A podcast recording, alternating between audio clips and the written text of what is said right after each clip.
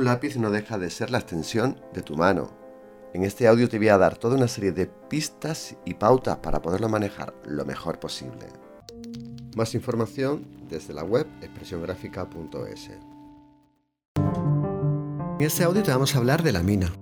La mina es lo que permite trazar sobre una hoja de papel o cualquier otro soporte. Nosotros vamos a trabajar con un lápiz.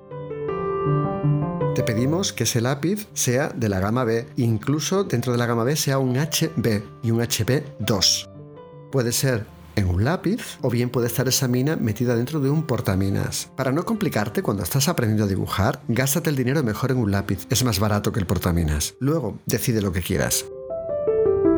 Lo primero que tenemos que dejar muy claro es que por mucha calidad que tenga nuestro lápiz, si no sabemos manejarlo desde nuestra mano, el resultado no será el buscado. Sobre lápices y portaminas es importante insistir que no son más que soportes para una mina que nos va a permitir escribir y también dibujar.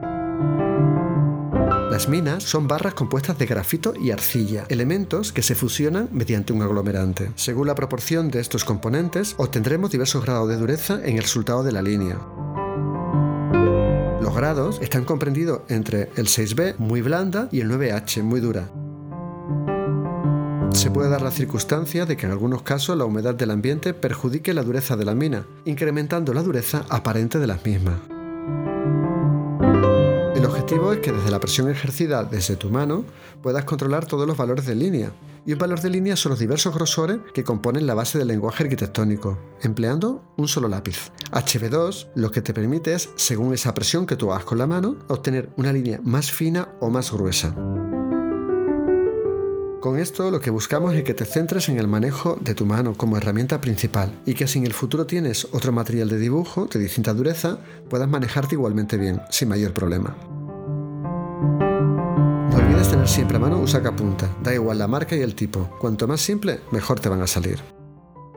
Es importante que uses el sacapunta para tener afilada la punta de tu lápiz según el tipo de valores de trazo que vayas a querer lograr.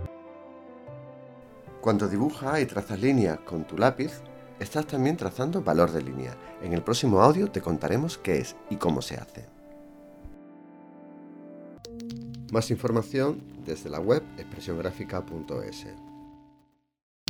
A dibujar se aprende es un podcast a partir del cual podrás saber cómo hacerlo. Con el profesor titular del área de expresión gráfica arquitectónica de la Universidad de Les Illes Balears, Antonio Fernández Coca.